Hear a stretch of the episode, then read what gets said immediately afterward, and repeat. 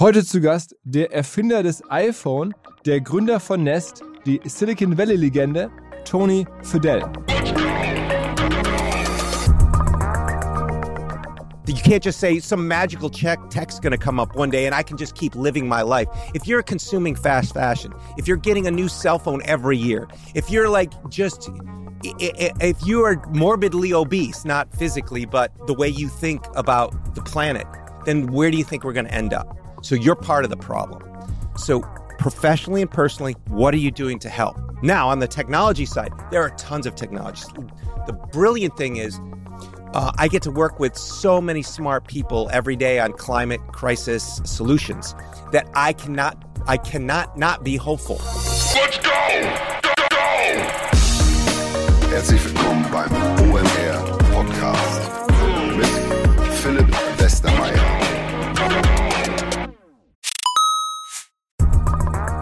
Ihr werdet euch wahrscheinlich fragen, warum unser Partner SalesViewer hier so oft im Podcast wirbt. Aber das ist relativ einfach zu erklären, denn wenn wir hier mittels Podcast Reichweite für SalesViewer erzeugen, dann besuchen natürlich auch hunderte von Menschen die Website von SalesViewer und SalesViewer kann dann mit dem eigenen Tool die Website-Besucher oder deren Firmen vor allen Dingen mit Klarnamen entschlüsseln. Also Podcast-Werbung führt zwangsläufig zu immer mehr Website-Besuchern und Website-Besucher lassen sich in Firmen Klarnamen von SalesViewer entschlüsseln und zu neuen B2B-Kunden machen. Und natürlich auch wir bei OMR sind sehr zufrieden mit SalesViewer, nicht nur als Kunde, sondern auch als Partner. Wir setzen deren Tool ebenfalls ein zur eigenen B2B-Lead-Generierung und entschlüsseln damit die Website-Besucher von OMR, OMR Reviews oder anderen Tochterfirmen. Man sieht einfach, wer eure Webseiten besucht hat und wofür sich potenzielle Kunden interessiert haben. Neben uns, also OMR, sitzen aber auch noch deutlich größere Firmen wie Stepstone, Avato Systems, Sport5, Talon One oder die Vodafone-Tochter Grand Centrix bereits auf SalesViewer und generieren damit täglich neue B2B-Leads.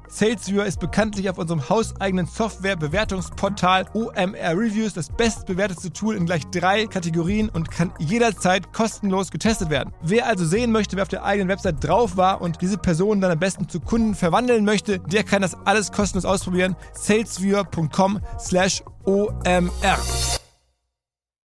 Zurück zum Podcast. Besonderer Podcast heute. Als erstes mal, weil der Gastgeber Florian Heinemann heißt. Also der Florian Heinemann, einer der relevantesten deutschen Tech-Investoren, Mitgründer von Project A Ventures, zu einem der top deutschen VC-Fonds und selber natürlich bekannt als Gast in verschiedensten Podcasts, hier im OMR-Podcast häufig schon Gast gewesen, aber auch bei Kassenzone, bei Digital Kompakt an verschiedensten anderen Stellen. Florian Heinemann, eine deutsche Tech-Legende, kann man glaube ich mittlerweile sagen. Aber er hatte eine noch wahrscheinlich, würde er selber sagen, größere Legende zu Gast aus dem Silicon Valley, den Tony Fidel. Die beiden haben sich beim OMR Festival getroffen. Und der Tony Fidel ist Erfinder des iPod und hat dann 18 iPod-Generationen später bei Apple zu dem Team gehört, das iPhone erfunden hat. Nur um dann wiederum etwas später die Firma zu verlassen, ein eigenes Unternehmen zu gründen, nämlich Nest, diese Smart Home Applikation, die dann später für viele, viele hundert Millionen an Google verkauft wurde. Er ist damit entsprechend auch sehr reich geworden, hat wahrscheinlich wirklich alles gesehen, was man in Tech so sehen kann und entsprechend spannende Antworten auf die Fragen vom Flo, angefangen von vielleicht naheliegenderen Sachen wie Streaming versus Downloads, die Rolle von Apple in dem ganzen Spiel, bis zu den ganz großen Fragen wie unserem Klima, der Frage, ob er optimistisch ist, dass wir eine vernünftige technologische Lösung finden werden für die Klimakrise, wo die herkommen kann, wie er das ganze Thema sieht. Mittlerweile ist der Tony Fidel auch Buchautor, hat das Buch namens Bild geschrieben. Über all das haben die beiden gesprochen. Und da der Podcast ja etwas kürzer ist aufgrund der Festivalumstände, vielleicht noch kurz der Hinweis auf einen anderen Podcast aus unserem Hause, nämlich Ohne Aktien wird schwer. Da geht es, wie der Name schon sagt, um Aktien, häufig auch die von US-amerikanischen Tech-Giganten, also Firmen, die der Tony Fidel sehr gut kennt.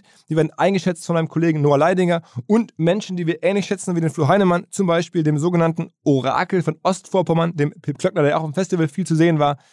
Also wer das noch nachher anschließen möchte, freuen wir uns. Ohne Aktien wird schwer. Aber jetzt erstmal rein ins Gespräch zwischen Tony Fidel und Florian Heinemann. Welcome, Tony, and thanks for taking the time to be here. Can you just give the audience a little bit of, you know, a rundown who you are, what you've done in, in your career so far? That's much better than I. Oh, I okay, I'll try. Um, so I'm Tony Fidel. I um, I was in Silicon Valley for 30 years, something like that. And I I have been in building companies before I went to Silicon Valley. So I had multiple startups before I went to Silicon Valley, but I went to Silicon Valley specifically to go and join a company called General Magic. Mm-hmm. And General Magic was a company that was born out of the team that created the Macintosh. Mm. So the people who created the Macintosh, minus Steve Jobs, created this new company. And it turned out it was building the iPhone just 15 years too early. And I was the youngest guy for a period of time till I got older. But um, I was the youngest person doing whatever I could to go work with my heroes. And that was a, a, an incredible experience and a spectacular failure because making the iPhone 15 years too early, you was you, you didn't hear about it, right? And there's a great movie about it called General the General Magic movie. I recommend a l- everyone to watch it if you're listening to this podcast because there are so many lessons to be learned in that. You might not recognize me, but uh, the stories are worth hearing about because they really can help you with your the things you're building as well. So then that was General Magic. I went from General Magic to Philips Electronics, where I took my ideas and created a division called the Philips Mobile Computing Group that turned into the Philips Velo and Nino, which were handheld mobile computers. Then from that, I started my own company um, to do, be the Dell of cons- uh, Dell of consumer electronics. Um, so configure to order home theaters, digital home theaters, um, and that was called Fuse Systems. And that died because of the internet crunch that happened, the financial crunch that happened in 2000, kind of what we're going through right now with with all that stuff going on. From that, then the iPod and was able to, uh, as a consultant, create the iPod and then sell it to, or pitch it to Steve. He said yes and went off and led that team in 18 generations of the iPod. After that, did the iPhone with a group of people um, and uh, did three generations of that. Then left, did Nest, the thermostat, the smoke detector, smoke CO detector, and a bunch of other things. Um, and now I am uh, uh, principal at Future Shape, which is an investment advisory firm. We're uh, mentors with money. So we have 200 companies all around the world that we've invested directly in. Um, and we help them try to realize their dreams and help them, you know, uh, with whatever their hard thing they're building, disruptive technology they're building, and trying to make sure they tell the story in a broad way so that we can um, impact the most lives in the best way possible. Okay, perfect. Uh, let's talk about that in, in a minute. Okay. Just want to jump back to, to the Apple time because obviously that that's what, what what people are interested in. One one thing that often pops to people's minds is when you guys like started creating the iPod and also started creating the iPhone. Right. What kind of role did like the software element of it play? So uh, like the iTunes store and and like from the beginning, from, Sure, uh, sure. And, and also the App Store. Was it like from the beginning part of the conception of that device For iPod? For iPod and well, also yeah. So there was no app store ever for the iPod, just to be clear. no, but the but, the iTunes kind of yeah, element. sure. So so iPod could have never existed with iTunes without iTunes. Mm-hmm. They they came together as a as a package. Mm-hmm. And the way that the iPod or the need for the iPod was discovered was that iTunes was already shipping mm-hmm. and iTunes was all about, you know, ripping your CDs and creating MP3s, but then you would burn CDs or you'd listen to them on your computer. Obviously, that's not a very great way to go on the go with things. So what we did, um, so what they did was they tried to connect to all kinds of MP3 players at the time, most of them from Korea, and they were a horrible experience. Either they didn't hold a lot of songs, or they had a ton of songs, but they had a horrible interface. They were big, heavy, and none of them had good battery life, any of that stuff. So they were just they were interesting things, but they weren't really useful. Um, and that's where the idea was, oh, well, what if Apple was to make the Apple version of a of a, a MP3 player? What would that be? And that's where I was brought in as a consultant to design that. And um, and I took the technology and and some of the people from the company I had, uh, Fuse, and became the basis of what would then become the iPod. What would you say? I mean, some people say, ah, basically, if, if Apple would have been smarter about it and would have introduced Apple Music sooner, something like Spotify wouldn't have happened. So, so I mean, you know, in a sense, uh, would it have been smart to basically say, in hindsight, to introduce the uh, not pay by uh, one by one kind of model as But go to streaming. uh, go to streaming earlier? The- so so what would say again in so yeah so the uh, the the music store was added in the third generation and that Mm-hmm. really took off because then people didn't have to rip their Yeah. CDs they could just download um reliable good music and get the artists paid um but then after that um there was always a question of streaming versus downloading and that question was it's twofold. One is what does the consumer want? What does the person, the music lover want? And what was what would the music labels allow? Mm, okay. They first allowed downloading because that was very similar um, to what was going on, purchasing music. But then go to streaming. No one had done subscription based services before. There was a reason why Spotify was created. Not, Daniel's Daniel Ek's, amazing genius and everything. Um, and he was able to get the licenses from the music labels Mm. because they wanted to um, basically have leverage over Apple, who was Yeah. doing downloading. So they only let Spotify work in certain countries in Europe in Mm. 2009. I was luckily in, in in Paris at the time and got my first Spotify account within minutes of Spotify opening up. And it was clear to me like that was an incredible future. Like I I I'm a, a Spotify lover Mm. um to, to this day. But what Steve always said was, I don't want to do a streaming business because I'm going to take my customers spending two, three, four thousand dollars a month on music and turn them into seven ninety nine, you know, uh, subscribers. Right? He's like, why would I do that? Well, obviously, you can see the the pros and cons of each and where the model went.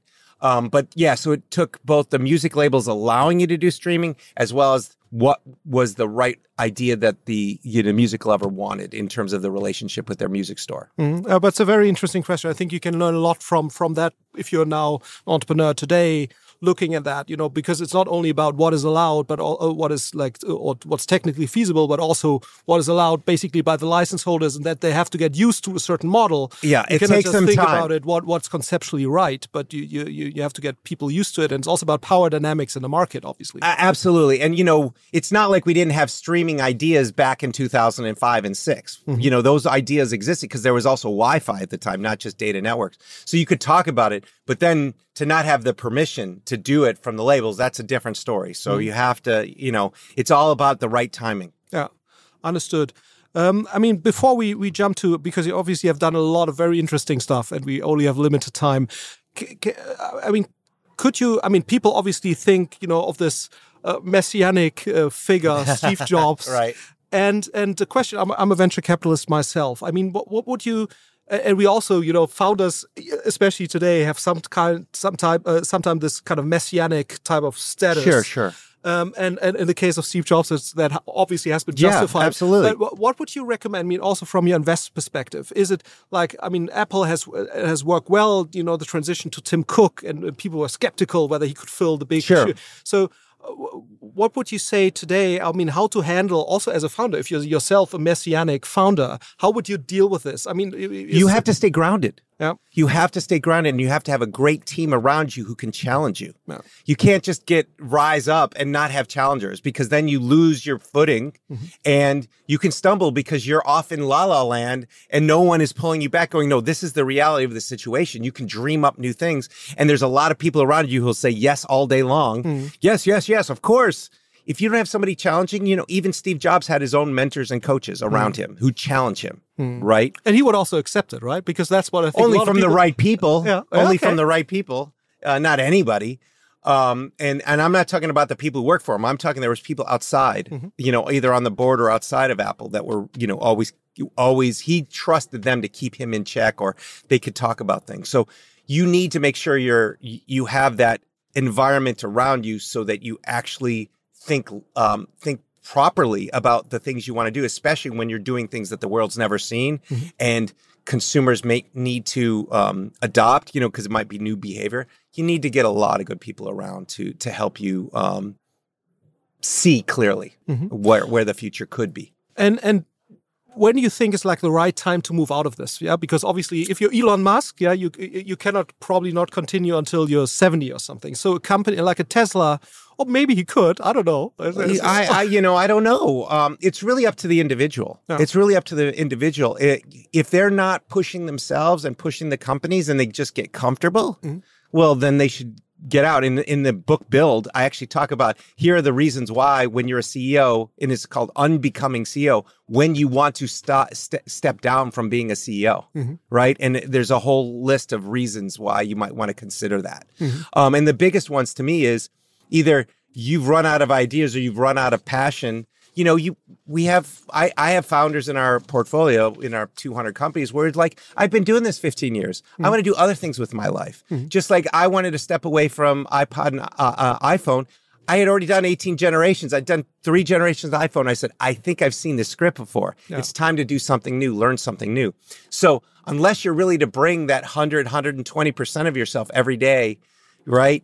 Don't just sit back on your laurels and let somebody else take hmm. those shoes that you feel really confident about. And then there's other ways to inform and and and be a part of it without meddling. You know, that's the other thing is these people can actually meddle if they mm. don't get away from Yeah. the day to day. So But I think it's a really good learning that even if you are like this messianic type of CEO, or you think you are, you need to actively seek people that you still accept advice from Yeah. and that tell you exactly this. Listen, you're not you're 100%, 110% anymore. Don't inhale your own exhaust or what the press is saying or anything else. You got to stay really grounded. Yeah, but that's also why challenging times like this, you know, that we're currently in, is sometimes not that bad. I, I, I would argue for No, no, no. I think t- I. Uh, Life is cyclical. There's Yeah. ups and downs. You know, many ge- this generation, newest generation, may have never seen a down. Mhm, yeah. This is just another down, just like I had experience in 1991, year 2000. Some of us, the tech wasn't really affected by 2008, Mhm.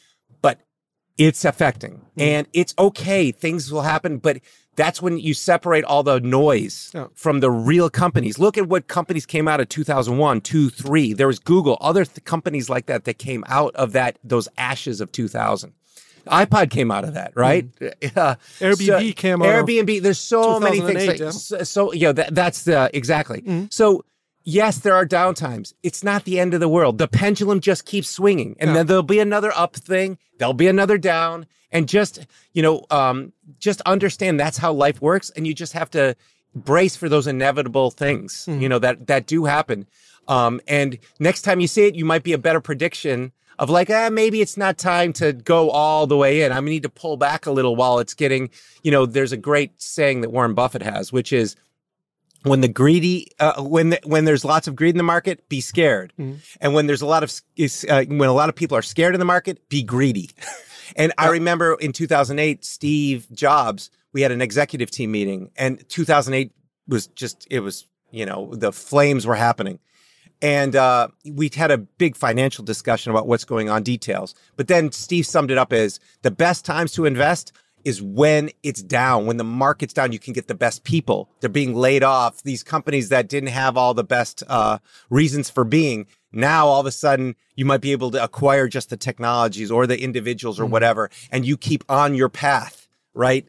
As long as you didn't get fat dumb and happy during those those crazy times.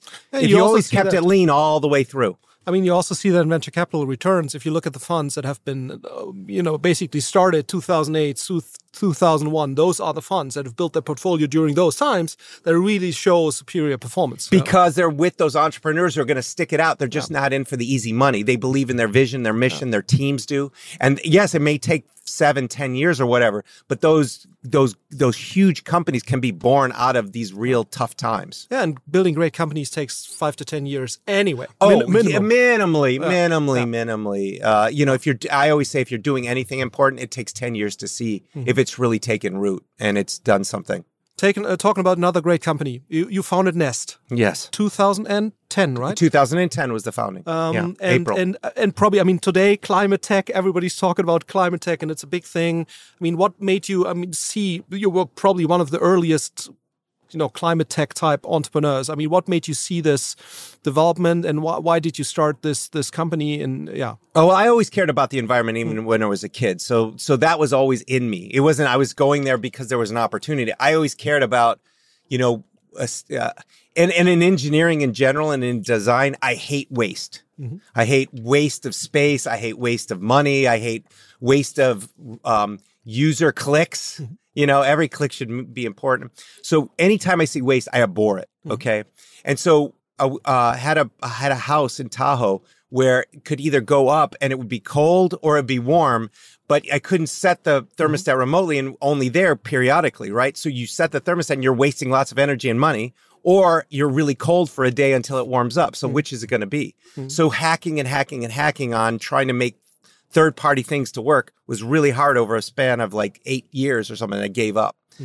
But then ultimately, when I was building a new house that I wanted to be green, I said, well, there's got to be better products. Mm. There still weren't. Mm. It was still the same trash that I saw. Mm. And I was like, okay, time to fix it and innovate and design my own thermostat.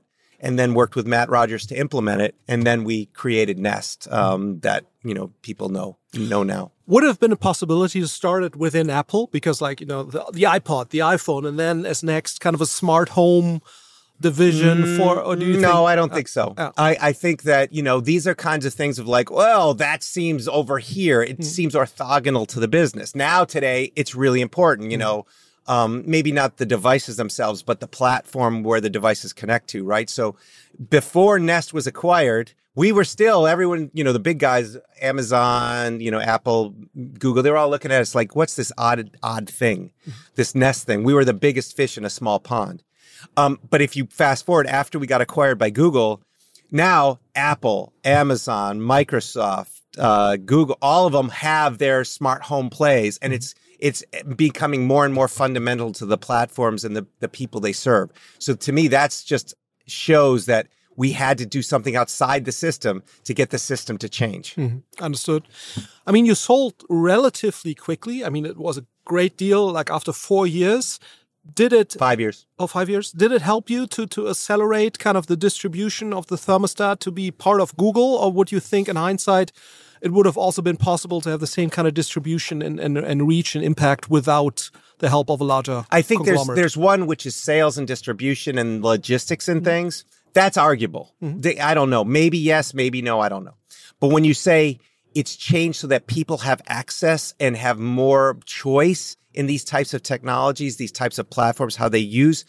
Once again, if Amazon, Apple, mm-hmm. Microsoft are all doing it, then you know it's a movement. And it's and now we're seeing where you know this new standard actually that we created it at nest mm-hmm. called thread and weave. It's called now thread and matter amazon apple all of them have gone, gone around this new standard and said they're going to make sure that that protocol is supported just like wi-fi was back in 2001 mm-hmm. they've all gone around and said we're going to make products and and work with products that use this new protocols and mm-hmm. these new radios to make sure that we even have a much better network inside the home for these mm-hmm. devices because Bluetooth and Wi-Fi didn't cut it.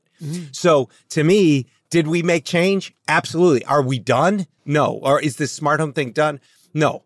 Um, I'm not in it anymore, but ev- you know those generations of people who were born into it or born into the the- day to day working on it, they're taking it forward, and I'm just so proud of seeing what we created at Nest live on, not just the Nest brand, but also these fundamental technologies that the biggest companies in the world are now adopting when we were just a little team and we were told, who needs another protocol? Who needs another? We were told, like, by the best people at Google, like, this is crazy. You shouldn't be doing this. And we showed them all. And that shows you that you can actually make change no matter what size you are if you're doing it for the right reasons. And I think that's a really interesting learning also for future entrepreneurs to see, okay, you guys not only built like a thermostat, but you actually built, you know, protocols. Protocols, uh, platforms, You a thing- developer platform. yeah. And and I think that's a that's a fascinating learning to see. Okay, it's not just about a hardware device, but you you, you can build a lot of you know competitive moat around you if you're able to do all these underlying technologies as well. So it's much more than just a hardware device. Exactly. And and you know, you needed to surround it all and build a strategy that goes beyond just that product. And that mm-hmm. was always in the mind, mm-hmm. uh, always in my mind, um, since the beginning of Nest. I just didn't tell the venture capitalists that we're building this crazy thing because they'd be like, you're nuts. You say, I'm just building this. That's fine. And then over time, you reveal the longer term vision and strategy mm-hmm. as you see success. But it was always in mind that that was where we wanted to go. That's why we put thread radios in our very first products because we were like, this is. This is a new standard that has to exist. Hmm. So But I think that that is, I think, a, a very great, a cool message to also entrepreneurs to say, okay, to be really ambitious. I mean, whether you're actually able to live up to that kind of ambition level, always, you know, have to see moving along the way. But I think being very ambitious from the very beginning makes makes an awful lot of sense. I think that is. that Yeah, is- no, no, yeah. You even if you, but you have to be measured. Too hmm. many entrepreneurs, what they do is they say the whole vision of ten years, hmm. and they scare. Uh, they scare people. They scare partners. They scare investors. You just have to make sure you Employees. understand what Employees also. employees too. They're I like, we you're can't crazy. do all that. I, I'm going to be working here two hour, 200 hours a week Hmm. um, to be able to do this stuff, right? So you can't you can't do that necessarily, but um, but you you have to understand where you're going so that you can be on the route to get there. Now you might not know that from day one, but it'll develop over time. But you should always be thinking beyond w- just this point product because investors, employees, everyone's looking for a roadmap. They're looking for where this thing goes over time, not just the first thing. Yeah, absolutely. Makes sense. But talking about ambition level, are you more on the camp that climate tech will, you know, save us and uh, save the planet from climate change? Or Uh, is basically your opinion, no, we have to fundamentally change our behavior as human beings to save We need both. We need both. Okay. We need both.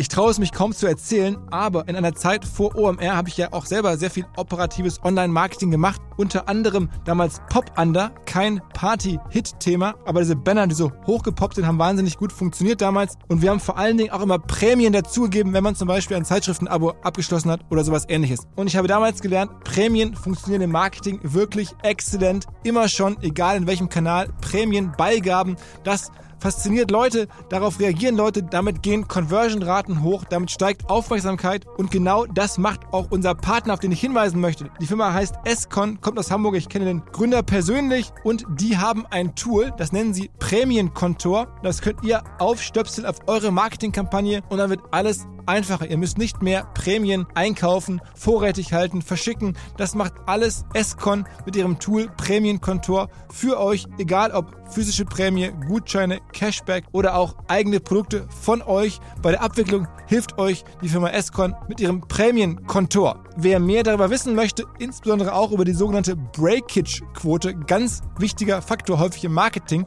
der erfährt mehr unter escon.de slash OMR24.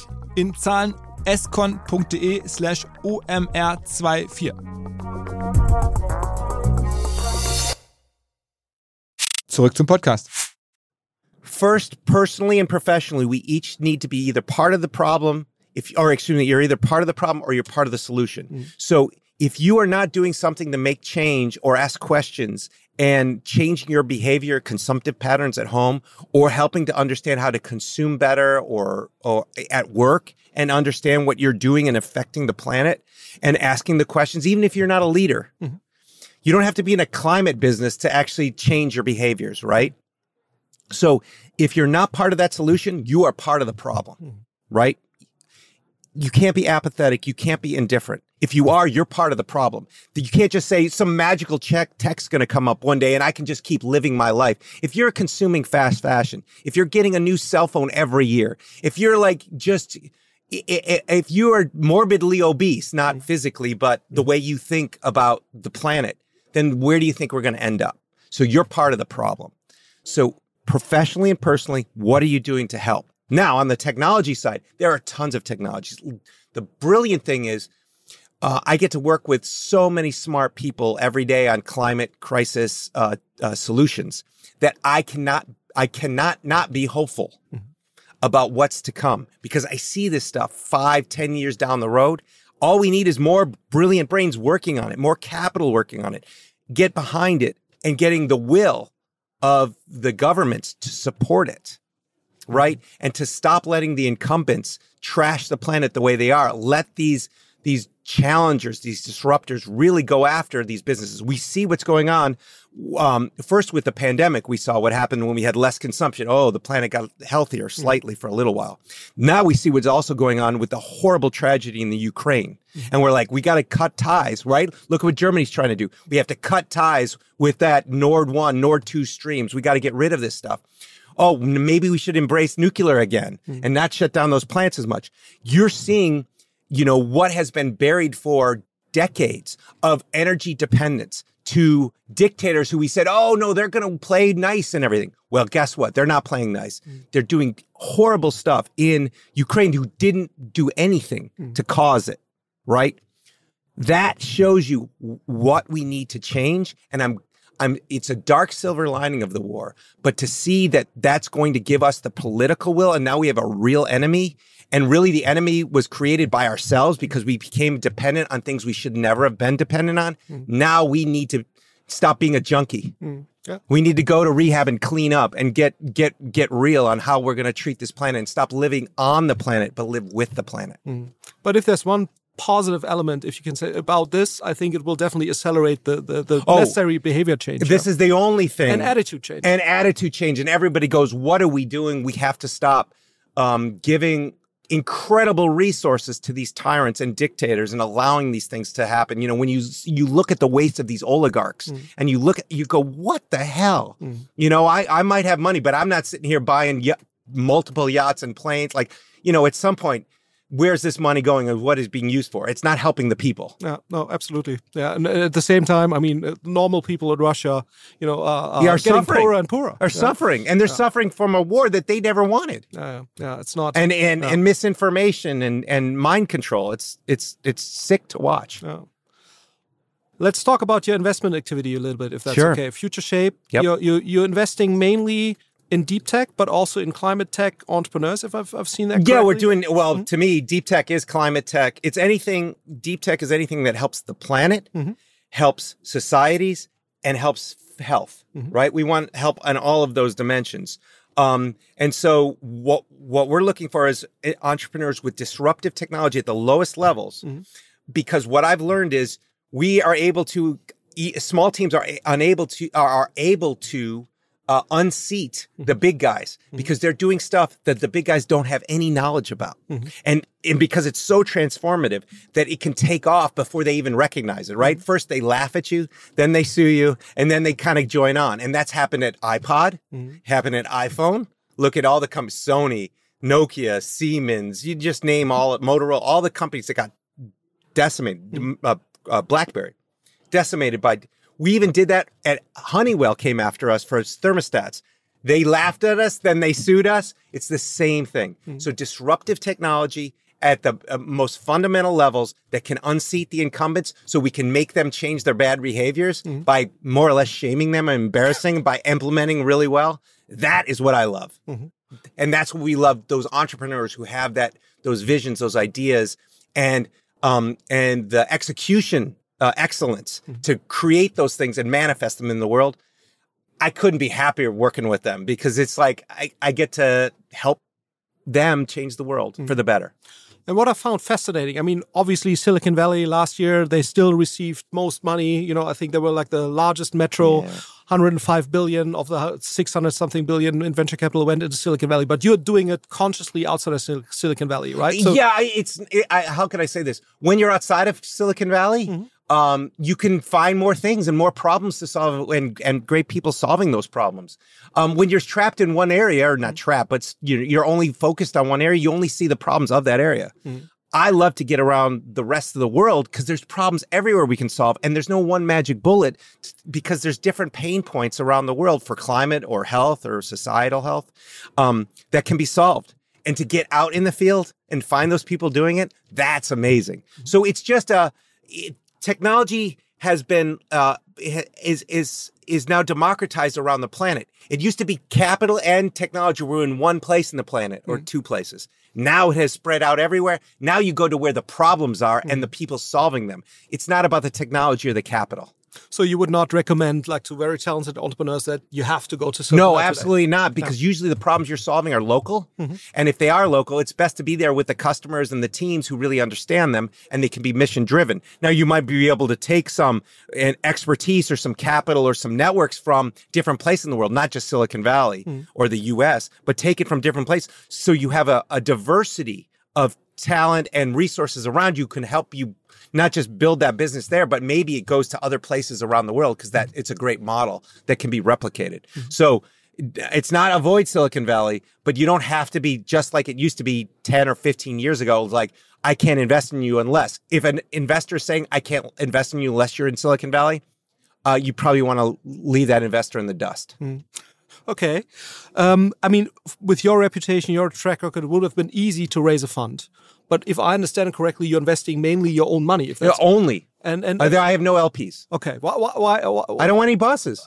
I don't need any bosses. Okay. Uh, and we have a very big, very big fund, Mm-hmm. um, or amount of capital deployed. So I get to do what I want to do. Mm-hmm. And what the nice thing is, this is the constraint because there's only so much capital and our team's only so big. We can only do so many deals, so we have to stay focused, Mm-hmm. right?